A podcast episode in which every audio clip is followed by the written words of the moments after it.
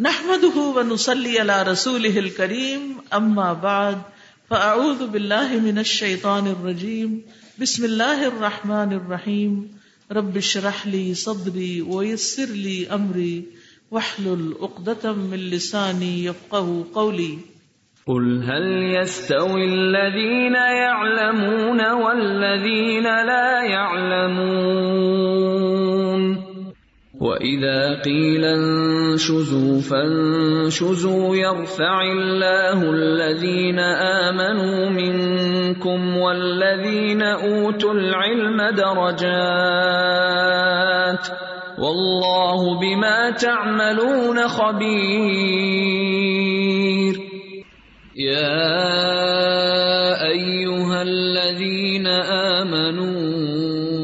أطيعوا الله ورسوله ولا تولوا عنه وأنتم تسمعون. کتاب تفسیر القرآن بیسواں پارا سورت الملائکہ.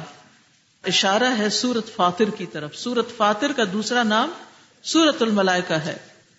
قال مجاہد القتمیر لفافت النواتی. مجاہد کہتے ہیں کہ قتمیر کا معنی گٹلی کا لفافہ ہے۔ گٹلی کے اوپر جو جھلی ہوتی ہے نا، اس کی طرف اشارہ ہے۔ مسقلتن مسقلتن بوجھل۔ وقال غیرہ اور مجاہد کے علاوہ کا قول ہے، الحرور بن نہاری مع الشمسی حرور کا لفظ جو ہے، یہ دن کے وقت، سورج کے ساتھ جو گرمی ہوتی ہے، اس کے لیے استعمال ہوتا ہے۔ وقال ابن عباس، لیکن ابن عباس کہتے ہیں، الحرور باللیلی والسموم بالنہاری کہ رات کو جو گرم ہوا چلتی ہے، وہ حرور کہلاتی ہے وہ سموم جو ہے، دن کو چلنے والی گرم ہوا ہے۔ ٹھیک ہے؟ وہ غرابیب غرابیب کا معنی ہے، اشد سوادن، بہت سخت سیاہ۔ الغربیب، الشدید السواد غربیب کہتے ہیں بہت کالے سیاہ چیز کو۔ اور غراب کس کو کہتے ہیں؟ کبے کو۔ وہ بھی کالا سیاہ ہوتا ہے۔ بسم اللہ الرحمن الرحیم، سورت یاسین۔ وقال مجاہد، اور مجاہد نے کہا، فعززنا کا معنی ہے، شددنا۔ ہم نے شدت کی، ہم نے زور دیا۔ یا حسرتن علی العباد۔ اس کا معنی ہے، کان حسرتن علیہم استہزاؤہم بالرسل، کہ رسولوں کا مذاق اڑانا ان پر حسرت کا باعث بن گیا۔ ان تدرک القمر، کہ پالے چاند کو۔ لا يستر ضوء احدهما ضوء الاخر، ولا ينبغي لهما ذلك نہیں چھپا سکتی ان میں سے ایک کی روشنی دوسرے کی روشنی کو۔ اور نہ ہی ان کے لیے یہ بات جائز ہے۔ سابق النہار یتطالبان حفیفین سابق النہار کا معنی ہے ایک دوسرے کے پیچھے جلدی جلدی رواں ہیں۔ یا تطالبانی ایک دوسرے کو پکڑتے ہیں۔ ہنسی سینی جلدی جلدی تیز تیز چلتے ہیں۔ نسلخو۔ نسلخو کا معنی ہے نخرج احدہما من الاخر ہم دوسرے میں سے پہلے کو نکال لیتے ہیں۔ وَيَجْرِي كُلُّ وَاحِدٍ مِّنْهُمَا، اور ان میں سے ہر ایک چل رہا ہے۔ من مثلی کا معنی ہے من الانعام مثلی کا مطلب یعنی مویشی جانوروں میں سے۔ فقہون معجبون۔ فقہون کا معنی ہے معجبون یعنی خوش و خرم، دل لگی کر رہے ہوں گے، جنت میں، حیران ہو رہے ہوں گے۔ جند محدرون اند الحساب. جند محدرون حاضر باش لشکر یعنی حساب کے وقت، جب حساب ہو رہا ہوگا. وید کرو ان اکرمتا اور اکرما سے ایک روایت کیا جاتا ہے کہ المشہون کا معنی ہے الموقر، جس پہ بوجھ لادا گیا ہو. وکر بوجھ کو کہتے ہیں نا. وقال ابن عباس، اور ابن عباس کا کہنا ہے، طائرکم کا معنی ہے مصائبکم. تمہارے مصیبتیں۔ ین سلون یخرجون۔ ین سلون کا معنی ہے یخرجون، نکل رہے ہوں گے۔ یعنی اپنی قبروں سے نکل کے دوڑ رہے ہوں گے۔ مرقدنا، مخرجنا، ہمارے نکلنے کی جگہوں سے یعنی قبر مراد ہے۔ احسینا احسینا ہو کا مانا حفظ نہ ہو ہم نے اس کی حفاظت کی، اس کو شمار کر رکھا ہے۔ مکانت ہم و مکان واحد مکانت اور مکان ایک ہی معنی میں استعمال ہوتا ہے۔ اور مراد ہے ٹھکانا یا گھر۔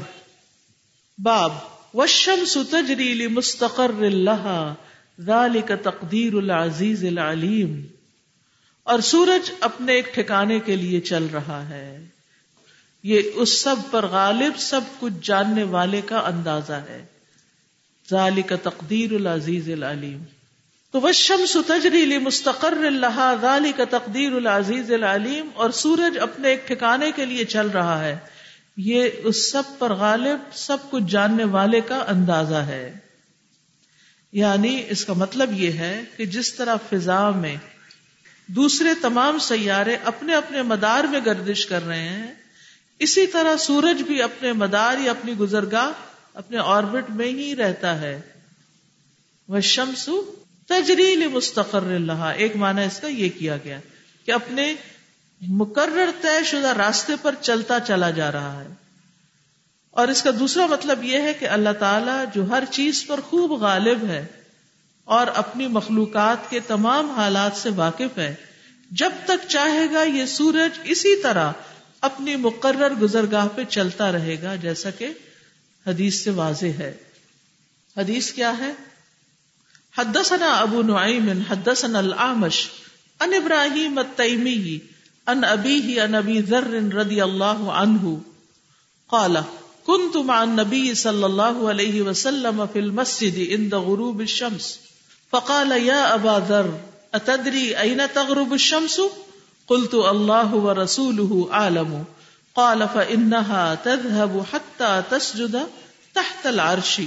فذلك قوله تعالى والشمس تجري لمستقر لها ذالک تقدیر العزیز العلیم کیا مانا ہے اس حدیث کا؟ ابو ذر رضی اللہ عنہ سے روایت ہے، کہتے ہیں کن تم نبی صلی اللہ علیہ وسلم۔ میں نبی صلی اللہ علیہ وسلم کے ساتھ تھا، فی المسجد، مسجد میں۔ فقالا تو آپ نے فرمایا، یا ابا ذر، اے ابو ذر، اتدری این تغرب الشمس؟ کیا تم جانتے ہو کہ یہ سورج کہاں غروب ہوتا ہے؟ قل تو اللہ و رسول عالم۔ میں نے کہا، اللہ اور اس کا رسول ہی زیادہ جانتے ہیں کہ یہ کہاں جا کے غروب ہوتا ہے۔ کال تذهب۔ فرمایا، بے شک وہ چلتا ہے، جاتا ہے۔ تسجد تحت العرش۔ یہاں تک کہ عرش کے نیچے سجدہ کرتا ہے۔ فضال کا قول تعالیٰ تو یہ اللہ سبحان تعالیٰ کے اسی قول کے مطابق ہے۔ وشم ستجری مستقر اللہ ذالک کا تقدیر العزیز العلیم اب سوال یہ پیدا ہوتا ہے کہ اس کا مطلب کیا ہے کہ سورج عرش کے نیچے سجدہ کرتا ہے اور پھر آگے چلتا ہے؟ تو ایک روایت میں آتا ہے کہ رسول اللہ صلی اللہ علیہ وسلم نے فرمایا، سورج عرش کے نیچے سجدہ کرنے کے بعد اللہ تعالی سے طلوع ہونے کی اجازت طلب کرتا ہے۔ پھر مشرق سے طلوع ہوتا ہے۔ قریب ہے کہ اسے مشرق سے طلوع ہونے کی اجازت نہ ملے اور اسے کہا جائے کہ تو واپس لوٹ جا۔ اور اس طرح وہ پھر مغرب سے طلوع ہوگا۔ دوسرا یہاں مستقر کی بات کی گئی۔ وہ شم ستجری مستقر اللہ تو یہ مستقر کیا ہے؟ ٹھکانا کرار کی جگہ۔ تو مستقر دو طرح کا ہوتا ہے۔ مستقر زمانی اور مستقر مکانی۔ یعنی وقت قرار اور جائے قرار۔ تو بہتر ہے کہ یہاں اگر مستقر زمانی مان لیا جائے یعنی وہ وقت جب آفتاب اپنی مقررہ مدت پوری کر کے اپنی حرکت ختم کر دے گا یعنی اس کا وقت پورا ہو جائے گا اور اس کی حرکت ختم ہو جائے گی، اس صورت میں آیت کا معنی کیا ہوگا؟ کہ یہ سورج اپنے مدار میں ایک مضبوط نظام کے ساتھ حرکت کر رہا ہے۔ پورا سولر سسٹم ہے نا، اکیلا تو نہیں، اس کے ساتھ اور بھی بہت کچھ حرکت کر رہا ہے۔ جس میں کبھی ایک منٹ یا سیکنڈ کا فرق نہیں آتا۔ ہزاروں سال سے یہ اپنے مدار پہ چل رہا ہے، چل رہا ہے۔ تو بتانے کی بات یہ کہ یہ حرکت دائمی نہیں، ہمیشہ کی نہیں، بلکہ ایک خاص وقت ہے جب تک یہ چلے گا، اس کے بعد اس کی یہ حرکت بند اور ختم ہو جائے گی۔ اور وہ کون سا دن ہے؟ قیامت کا دن ہے۔ و شمس تجری لمستقر لہا وہ جو مقرر وقت ہے اس کے لیے بس اس وقت تک چل رہا ہے۔ ذالک تقدیر العزیز العلیم، یہ اللہ العزیز العلیم کا مقرر کردہ طے شدہ وقت ہے۔ یہ اس کی تقدیر ہے۔ اس کو پتا ہے کہ یہ وقت کب ختم ہونے والا ہے۔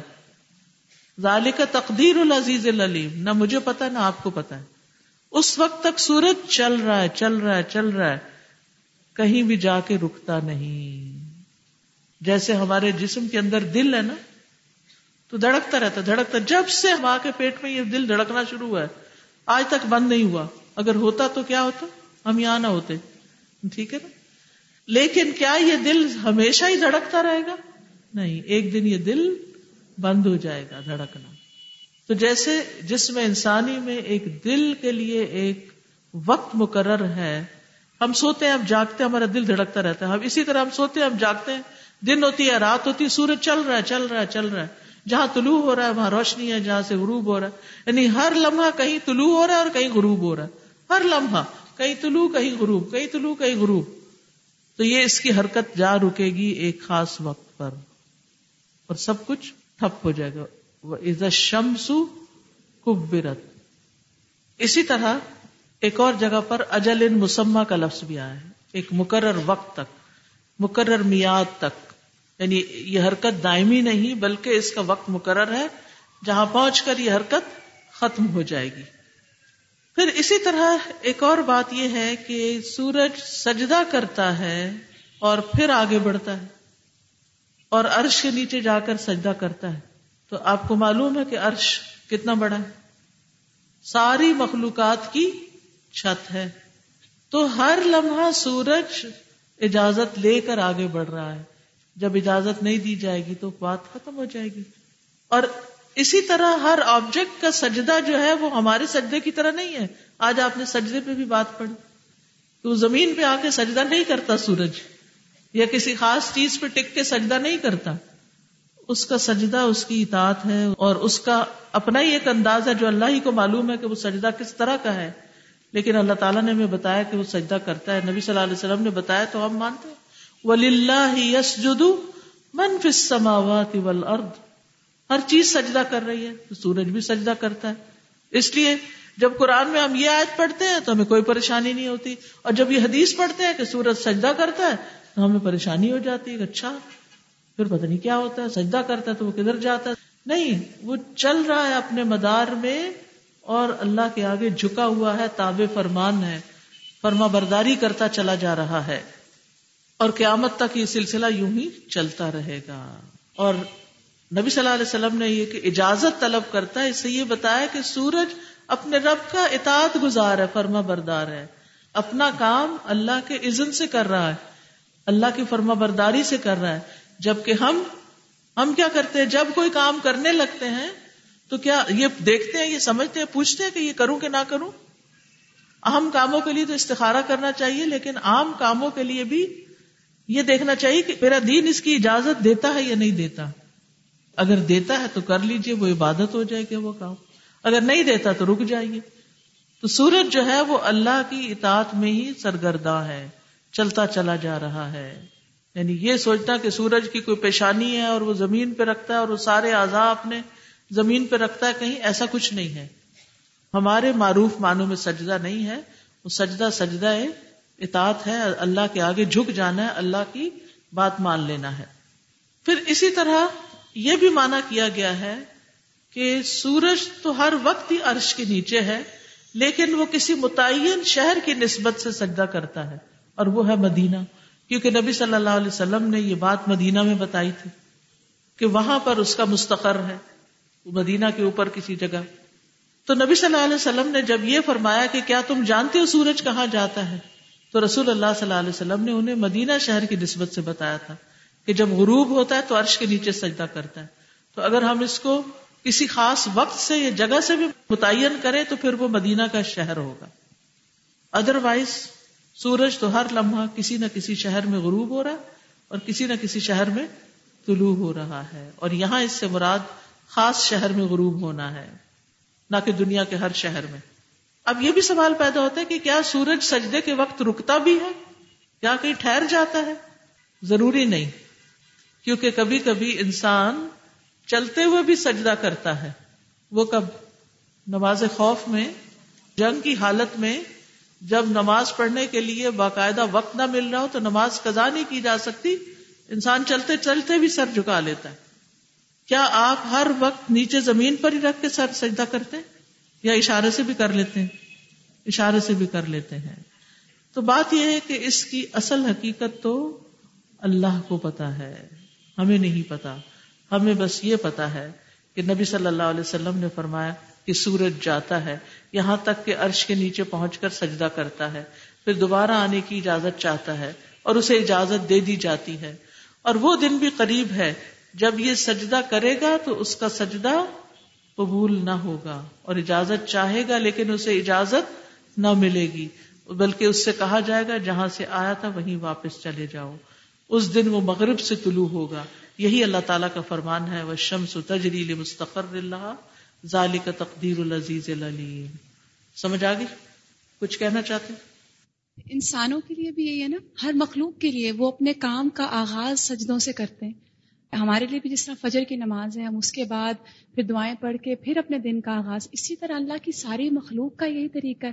اور پھر میں تو اطاعت کو دیکھ رہی تھی کہ بس وہ آتا ہے کو جیسے کو پوچھتا اچھا اب کیا کروں؟ اب کدھر جانا ہر ڈائریکشن کے لیے ایک ایسی مخلوق جس کو ہم نے کبھی کنسیڈر بھی نہیں کیا وہ شروع سے ہمیں دے رہی ہے فائدہ پہنچا رہی ہے وہ ہر لمحہ اللہ سے اور اللہ کی گائیڈنس سے چل رہی ہے۔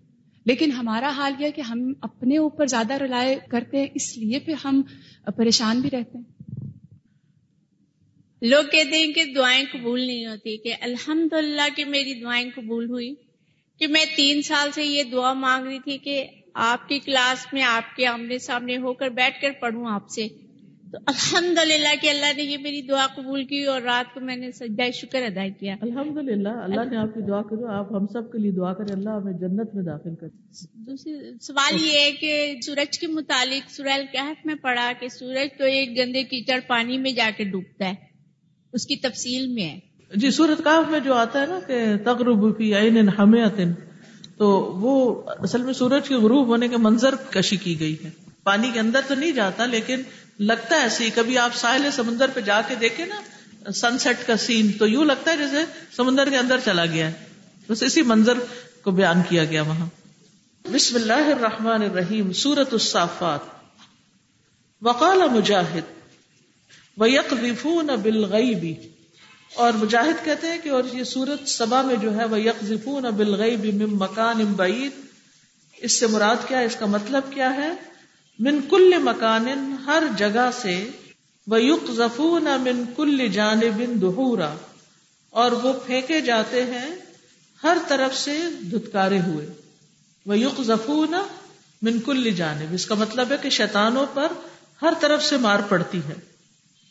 یورمونا یعنی ان پہ تیر پڑتے ہیں، شہاب ثاقب پڑتے ہیں۔ واسب، دائم۔ واسب کا مطلب کیا؟ ہمیشہ کا۔ لازم لازم کا مانا ہے لازم ہونے والا، چپک جانے والا۔ تو انل یمین تم آتے تھے دائیں جانب سے۔ یعنی مطلب اس کا یہ ہے کہ کافر شیطان سے کہیں گے کہ تم حق بات کی طرف سے ہمارے پاس آتے تھے۔ حق بات کی طرف سے آنے کا مطلب کیا ہے؟ یعنی حق بات میں شبہ ڈالتے تھے۔ یعنی الحق۔ الکفار تقول شیاتی اور کفار جو ہیں وہ شیطانوں کو یہ کہیں گے غول وجہ بطن غول کا مطلب ہے پیٹ کا درد۔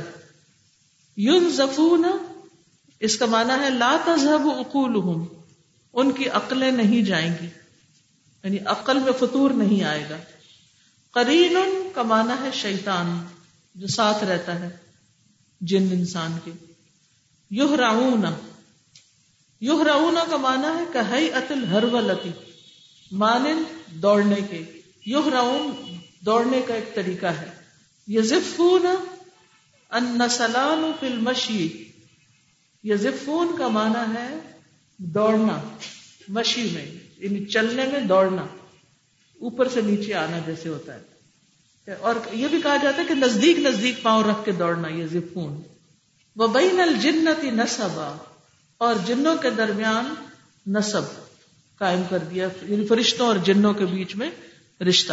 کالا کفار قریش کفار قریش کہتے ہیں الملائکت بنات اللہ، کہ نوز باللہ، ملائکہ اللہ کی بیٹیاں ہیں۔ وہ امہات اور ان کی مائیں جو ہیں بنا تو سراوات الجن۔ یہ جن سرداروں کی بیٹیاں ہیں، پریاں۔ یعنی ان کی مائیں سردار جنوں کی بیٹیاں ہیں۔ تو اس طرح ملائکہ کیا ہو گئے؟ یعنی اللہ کے بیٹے نوز باللہ، ایسا ہے کچھ نہیں، یہ ان کا عقیدہ تھا غلط۔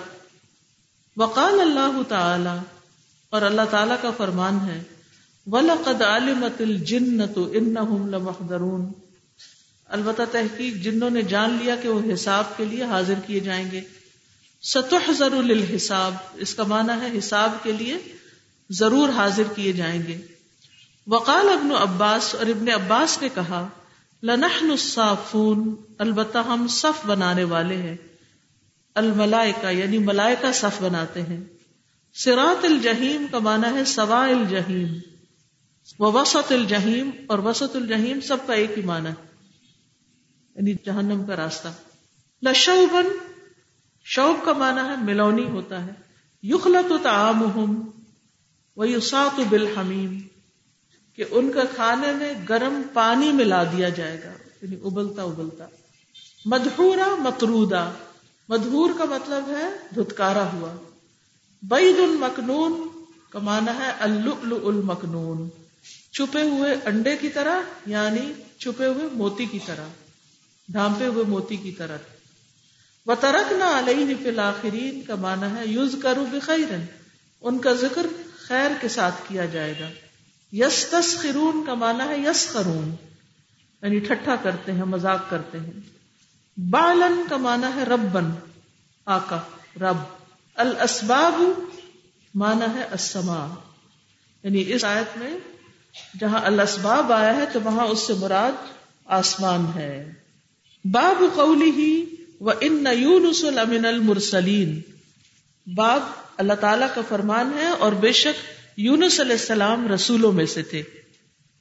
حدثنا قتيبة بن سعيد حدثنا جرير عن الأعمشي عن أبي وائل عن عبد الله رضي الله عنه قال قال رسول الله صلى الله عليه وسلم، ما ينبغي لأحد أن يكون خيرا من ابن متى کہ رسول اللہ صلی اللہ علیہ وسلم نے فرمایا، کسی کے لیے جائز نہیں، ما ينبغي احدن ان يكون کہ وہ ہو۔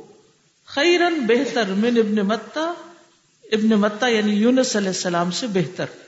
حدثني ابراہیم ابن المنذر، حدثنا محمد ابن فلیح حدثني ابی ان ہلال ابن علی من بنی عامر ابن لؤی ان عطاء ابن یسار، ان ابی ہریرہ رضی اللہ عنہ، ان نبی صلی اللہ علیہ وسلم۔ نبی صلی اللہ علیہ وسلم سے روایت کرتے ہیں ابو حریرہ قالا آپ نے فرمایا من قالا، جس نے یہ کہا، انا خیر کہ میں بہتر ہوں، من یونس بن متا، یونس بن متا سے فقد کذبا، تو اس نے جھوٹ کہا۔ یعنی یہ بات اس کی درست نہیں۔ یہاں پر آپ دیکھیے کہ یعنی اس حدیث کے دو معنی بنتے ہیں۔ انا خیر من یونس بن متا میں دو احتمالات ہیں۔ ایک تو یہ کہ اس سے مراد خود رسول اللہ صلی اللہ علیہ وسلم ہے۔ یہ کوئی یہ نہ کہے کہ رسول اللہ صلی اللہ علیہ وسلم یونس بن متا سے بہتر کیونکہ ہمیں کیا کہا گیا؟ لا نفرق بین احد من رسولی اور دوسرے اس سے مراد خود بات کرنے والا یہ نہ کہے کہ میں یونس بن متا سے بہتر ہوں۔ دیگر حدیث سے بھی دوسرے احتمال کی تائید ہوتی ہے۔ ایک حدیث میں آتا ہے کہ رسول اللہ صلی اللہ علیہ وسلم نے فرمایا، میں یہ نہیں کہتا کہ کوئی یونس بن متا سے افضل ہے۔ ایک حدیث قدسی کے الفاظ ہیں کہ اللہ تعالیٰ فرماتا ہے میرے کسی بندے کو یہ زیب نہیں دیتا کہ وہ یوں کہے کہ میں یونس بن متا سے بہتر ہوں۔ ٹھیک ہے، ان سے خطا ہوئی، لیکن انہوں نے کس طرح تسبیح کی اللہ کی اور کس طرح اپنے قصور کا اعتراف کیا، تو من بھی اب اللہ ذنب لہو اسی طرح ابن عباس کی روایت ہے، وہ نبی صلی اللہ علیہ وسلم سے بیان کرتے ہیں۔ آپ نے فرمایا، کسی بندے کو یہ زیب نہیں دیتا کہ وہ کہے کہ میں یونس بن متا سے بہتر ہوں۔ آپ نے انہیں ان کے والد کی طرف منسوخ کیا۔ اور اپنے آپ کو بھی کوئی ان سے بہتر نہ جانے۔ یونس علیہ السلام کی یہ جو غلطی تھی، یہ ایک اشتہادی غلطی تھی۔ کوئی جان بوجھ کے انہوں نے اللہ کی نافرمانی نہیں کی تھی۔ اور اشتہادی غلطی کسی بھی انسان سے ممکن ہے، کسی بھی پیغمبر سے ممکن ہے۔ لیکن مقربین جو ہوتے ہیں، ان کی چھوٹی سی لفزش بھی اللہ کے نزدیک بہت بڑی ہوتی۔ ہے عام لوگ وہی بات کر رہے ہوتے ہیں، ان کی پکڑ نہیں ہوتی۔ لیکن مقربین کے منہ سے اگر ایسی کوئی بات نکل جائے تو وہ قابل مواخذہ ہوتی ہے۔ اسی بنا پر ان کی گرفت ہو گئی تھی۔ ایسی کسی لغزش کی بنا پر جو کسی سے صادر ہو جائے، جو کہ قصور یا گناہ میں نہ آئے، بلکہ اشتہادی غلطی اس کو قرار دیا جائے، تو اس پر اس کو مورد الزام نہیں ٹھہرایا جائے گا یا اس کے درجے کو کم نہیں کیا جائے گا۔ یعنی اشتہادی غلطی انسان کے درجے کو کم نہیں کرتی۔